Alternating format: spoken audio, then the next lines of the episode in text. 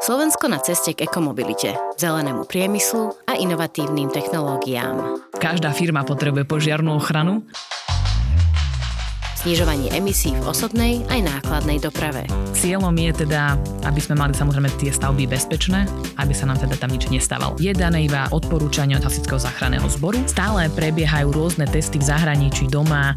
Verejné financie do ekoprojektov v súkromnom sektore. Treba si aktualizovať projekt požiarnej bezpečnosti stavby, aby ste používali stavbu na to, na čo bola skolaudovaná. Oteplovanie na Slovensku prebieha oveľa rýchlejšie, ako sa očakávalo. Základnú vec je elektrická požiarná signalizácia. Pointa je, že zdetekovať požiar vo veľmi rannom štádiu. Testujú, že ako najlepšie tú taktiku hasenia na to pripraviť. Toto je podcast na plný prúd s Patrikom Kryžanským zo Slovenskej asociácie pre elektromobilitu.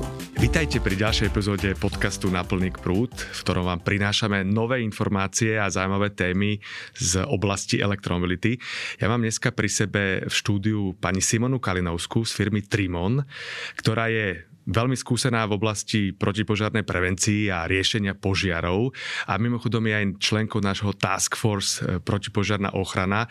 To je špeciálna skupinka v SEVE, ktorá sa aktuálne venuje príprave a možno aj konzultáciám e, o protipožiarnej prevencii, lebo táto téma je veľmi, veľmi dôležitá. Vítajte. Dobrý deň, ďakujem pekne za pozvanie. Ja viem o vás, že sa venujete 10-12 rokov, riešite, pokiaľ viem, vybavenie pre hasičov a vojakov, rôzne riešenia, vybavenie proti požiarom už aj elektromobilov. Myslím, že máte s tým skúsenosti aj zo zahraničia. Zabudol som niečo? Samozrejme, venujeme sa aj riešeniu požiarnej ochrany pre B2B klientov, správcovské spoločnosti. Každá firma potrebuje požiarnú ochranu, kontroly, revízie a hlavne to digitalizujeme. Snažíme sa byť teda priateľský k životnému prostrediu. Všetci naši technici sú vybavení mobilmi alebo tabletmi. Všetko si evidujeme elektronicky, aby sme samozrejme ten proces zrýchlili. Dobre, takže presne o tomto sa budeme rozprávať. Úplne na úvod mňa by celkom zaujímalo, že akú máte skúsenosť s elektromobilom vy. Samozrejme, ja som bola veľmi zvedavá, lebo vždy teda rada objavujem nové technológie a teda vždy chceme byť čo najskôr pri tých technológiách, aj sme teda vedeli ich odskúšať a priniesť. Minulý rok sme skúšali Škodu Eniak, no a teda sme teda s tým išli do Tatier, čiže sme vyskúšali aj nejaké tie, to horské prostredie, zimu. Bol to zaujímavý zážitok, samozrejme to auto je krásne, tiché. Jediný, čo je problém, že čím ide človek viac na východ, tak samozrejme tých nabíjacích bodov je menej. Seva na tomto pracuje veľmi aktívne. E, dnes ale špecificky hovoríme o elektromobiloch. Navrhujem, spomínali ste nabíjanie, predpokladám, že ste ho nabíjali ten nejak e, jednak vonku, ale aj v budovách. Ako vlastne vyzerá dnešný stav s predpismi, čo sa týka požiarov e, elektromobilov? Štandardne, keď sa nejaká budova postaví, tak máme dokumentáciu požiarná bezpečnosť stavby, kde teda sú nejak zadefinované účely každej miestnosti a taktiež teda aj garáži. Aktuálne, čo nám hovorí legislatíva, je, že máme to mať samostatný požiarný úsek. Ak máme viac ako 50 motorových vozidel, teda ktoré parkujú, bavím sa iba o parkovaní v garáži, tak je potrebné ich vybaviť EPS, čiže signalizáciou požiaru. A ak samozrejme menej, tak tam tá požiadavka nevyšla z legislatívy. A samozrejme tým, že ten účel v tej garáži sa mení, už to nie je len parkovanie, ale už tam začína byť nabíjanie, tak zatiaľ toto my ako špecialisti požiarnej ochrany nemáme v norme, podľa ktorej by sme teda vedeli teraz nejako počítať požiarné riziko alebo urobiť nejakú aktualizáciu. Je dané iba odporúčanie od Hasičského záchranného zboru. Každý projekt sa aktuálne dáva prezidiu na schválenie, alebo teda na informáciu, že teda bola by tam požiadavka zo strany či už majiteľov alebo vlastníkov, prevádzkovateľov garáži, nabíjací stanice. A tam potom v podstate Hasičský záchranný zbor sa teda vždycky vyjadri, že za akých podmienok alebo aké sú požiadavky. Cieľom je teda, aby sme mali samozrejme tie stavby bezpečné, aby sa nám teda tam nič nestávalo. Tak ale teda poďme bližšie vlastne e, k elektromobilom. Ako sa vlastne máme pozerať na potenciálne riziko horenia elektromobilu? Najväčší rozdiel tam je, že tam je strašne rýchlo vznikne vysoká teplota mm. a hlavne ten požiar, ak vznikne v batérii, tam sa nevieme tak jednoducho dostať. Takže keď začne elektromobil horie, treba ho schladiť e, veľkým e, množstvom vody. E, má to nejaký vplyv na životné prostredie alebo bezpečnosť zasajúcich hasičov? Súčasťou vlastne, keď začne litiová batéria horieť, tak sú aj rôzne splodiny plodiny horenia, ktoré sú vlastne samozrejme nebezpečné. Čiže to je aj poviem, že veľmi dôležité v rámci tých parkovacích domov mať tam odvod z e, horenia a dymu. Musíme hľadať aj nové ochranné pracovné prostriedky, ktoré teda boli odolné voči týmto splodinám horenia. A čo sa týka životného prostredia, tak tá voda samozrejme je toxická, čiže je potrebné ju likvidovať určeným spôsobom. Čo by ste vy vlastne odporúčali pri vybavení garáže, že by malo byť, e, a teda samozrejme pre bezpečné parkovanie, nabíjanie elektromobilov, že čím by mala byť garáž e, vybavená aké sú napríklad aj skúsenosti zo zahraničia, že ako to tam riešia? Určite odporúčam takú základnú vec je elektrická požiarná signalizácia. To je vlastne zariadenie, ktoré už inštalujeme na stropy, alebo teda máme rôzne typy EPSky, môžu byť už rôzne termokamery máme, ale pointa je, že zdetekovať požiar vo veľmi rannom štádiu vzniku horenia, požiaru a dymu. Že možno niekedy ešte len dym vzniká, hej, až potom vlastne vnikne tá teplota sa nám tam uh, kumuluje. Čiže cieľom je čo najskôr zistiť, že máme nejakú anomáliu v danom prostredí. Preto dajme tomu aj existujú rôzne nasávacie systémy, ktoré tiež vlastne majú nejaké štandardné hodnoty. Ako náhle tam príde k nejakému horeniu, že sú tam nejaké iné látky chemické, tak vlastne tiež to ten software dokáže zdetekovať. Čím skôr potrebujeme zdetekovať, že sa nám niečo deje, samozrejme túto informáciu teda poslať na ohlasovňu požiarov a následne vlastne vyrozumieť hasičov. Veľakrát aj tá požiadavka dokonca je, je zo strany poisťovní teda, že v prípade nejakej udalosti niečo potom samozrejme preplatiť, tak musí dať aj tá poisťovňa, že aké sú požiadavky z ich strany možno nejakého risk manažera, že aha, musí to byť, dajme tomu, že väčší počet, ja neviem, hasiacich prístrojov, vody, alebo nejaké ďalšie dodatočné EPSky, nejaké ešte mhm. iné systémy, dajme to možno, že ten sprinkler alebo nejaká vodná hmla. Ale predstavte si, že toto sú nové budovy a čo so starými budovami? Určite tá EPSK je možné, existuje, že EPSK, čo je podľa teda zákona, ale potom sú aj požiarné monitorovacie systémy. Je tam iná klasifikácia, ale napriek tomu vlastne vy viete stále doinštalovať nejakú termokameru, že možno nie v takom rozsahu ako je EPSK, ale že sú aj napriek tomu tie kamery alebo aj tie detekčné systémy, ktoré môžete umiestniť len na, ten,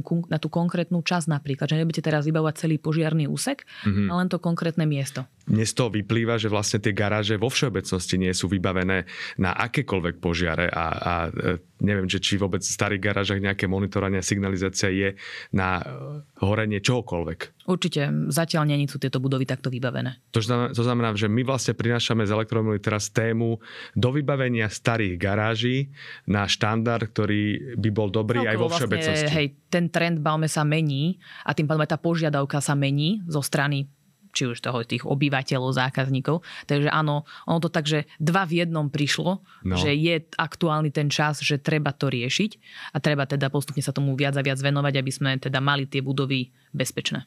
Ale vlastne predpokladám, že tie požiare vznikajú aj z dôvodu, že tie auta sa menia, nie? Áno, jednoznačne vlastne máme tam oveľa vyšší počet e, či už gumy alebo plastov, ktorou v podstate teda sú tie auta vyrobené. Takže samozrejme to nám teda zvyšuje a podnece sú to vlastne horlavé médiá, ktoré zvyšujú ten požiar. Spomínali sme, že hasiči potrebujú nejaké vybavenie, osobné ochranné prostriedky. Sú nejaké nároky na špeciálny výcvik hasičov, keď sa bavíme o hasení elektromobilov? V rámci toho, že je to niečo nové, tak aj oni skúšajú, čo im najlepšie samozrejme zaberá, povedzme si na ten zásah. Oni si porovnávajú, e, či je lepšie možno povedzme si, že či už nejaké tú kobru, nazvime to také zariadenie, ktoré teda vie prerezať vlastne hrubé plechy alebo nejaké iné materiály. Či dajme tomu ísť zo spodu batérie alebo z vrchu batérie. Príklad, keď ideme z vrchu, je tam problém, máme tam autosedačku, nevieme sa možno úplne dostať tej batérii. Zo spodu vieme sa k tomu možno lepšie dostať, hej, tiež to monitorujeme pomocou termokamery. Zámové, tieto, tieto technológie som začul, že existujú, ale teda neúplne detaily samozrejme poznám. A ešte niečo, čo by ste vymenovali, že by sme mali zaviesť do našej praxe? Pointou je, že keď tomu autu prídeme, tak potrebujeme samozrejme zabezpečiť nejaké bezpečie hasičov, čiže musíme znížiť tú teplotu, používať nejaké rôzne penidlá alebo špeciálne primiešavače do štandardnej vody, aby vlastne urýchlili a, a tú teplotu vlastne vedeli rýchlejšie znížiť. Potrebujú si to auto nejako buď vytiahnuť von, alebo teda ak je to nejaké nabíjacie miesto, áno, už aspoň to je výhoda, že máme väčšie parkovacie miesta pre elektromobily, tak sa potrebujú k tomu dostať. Čiže používajú rôzne nejaké elektrické roboty, nejaké platformy a potom aj rôzne voziky ktoré vlastne dávajú pod kolesa a pomocou neho si teda to auto vytiahnu. A potom sú to nejaké rôzne zabezpečovacie klíny, kde vlastne to auto si vedia nejako nahnúť. Vždy záleží, v akej fázi horenia oni prídu k tomu autu. A ak je to niečo rozsiahle, samozrejme potrebujú to čím skôr chladiť a dostať to auto čím skôr von aby to teda nechytilo aj ostatné vozidla na okolo. Takže toto je také asi najzákladnejšie, čo teda vie pomôcť, že vytiahnuť auto von a teda pokračovať samozrejme s, s tým chladením, prípadne hasením mimo nejakého nebezpečného priestoru. Najhorší problém v tých garážach je, že tam je strašne málo priestoru. A či už to hasické auta alebo hociaké iné špeciálne auta, ktoré majú na zásah, nie je možné sa tam dostať a to auto odtiaľ vyťahnuť. Taktiež máme rôzne, keď idete, keď odbáčať, keď, keď meníte, že poschodia z jedného na druhého a tam sa vytáčate, tak ten uhol je strašne malý a keď hlavne vy za sebou niečo možno vlečete, ťaháte, tak aby ste sa tam proste vedeli vytočiť. Takže toto je taký najväčší problém. Určite ako prvá pomoc dokáže byť aj požiarná plachta. Samozrejme, nikto nevraví, že to uhasí, ale nám to strašne získa čas, či už pre hasičov alebo pre nás, lebo vlastne vieme ten požiar izolovať a sa nám nerozšíri na okolité auta. Takže laicky hovorím, že nejaké robotické vozidlo e, na vyťahovanie, potom nieč, nejaké klíny ste spomínali, potom ste hovorili o e, nejakej plachte e, vodnej hmle. E, inak úplne povedané, že ja si neviem predstaviť, že ak funguje tá plachta, normálne to hodia na to auto? A, tá plachta, áno, samozrejme, treba ju hodiť tak na to auto hodiť, aby v podstate kompletne zakryla to auto, aby sme zabránili vlastne prístupu kyslíku, aby sa nám ten požiar vlastne nerozšíril a vlastne dokáže byť odolná až do zhruba 1600 stupňov a viete ju aj viackrát použiť. A hlavne teda je certifikovaná, čiže zas je to overené zariadenie, ktoré teda vie slúžiť na ochrane proti požiarom. Dobre, takže plachta. A ešte, e, keď ste hovorili o vode, veľa vody potrebujeme, ale existujú nejaké hasiace prístroje? Laicky sa opýtam, že hasíme, hasíme vlastne s takými tými adržami, práš, alebo ako sa to volá? Hej, hej, práškové hasiace prístroje, to sú také nejaké štandardné. Potom tam mám nejaké COčkové, ale sú už rôzne hasiace prístroje s nejakou prímesou, sú síce na báze vody, ale sú tam nejaké rôzne minerály a špeciálne látky, ktoré vlastne dokážu rýchlejšie znižiť tú teplotu a tým pádom dokážu napomôcť pri chladení, takže sú efektívnejšie. Čiže áno, vie byť pri nejakej nabíjacej stanici, povedzme akože na rýchly operatívny zásah, mám aspoň ten hasiací prístroj, mám tam tú plachtu, viem, keď spozorujem, že sa fakt niečo začne dymiť, tak viem to tam vlastne hneď na to teda aplikovať a položiť na, to, na, na, dajme tomu na to auto, aby som teda už trocha získal ten čas. Stále prebiehajú rôzne testy v zahraničí, doma a testujú, že ako najlepšie tú taktiku hasenia na to pripraviť. Keď sa ešte teda pozerám na zahraničie, toto sú zaujímavé inšpiratívne príklady. Existujú vlastne niekde nejaké striktné pravidlá, čo sa týka ochrany e, a protipožiarnej prevencii v téme elektromobility? Zatiaľ aktuálne konkrétne, že by už bola v platnosti, ešte nie je žiadna vyhláška, norma alebo zákon.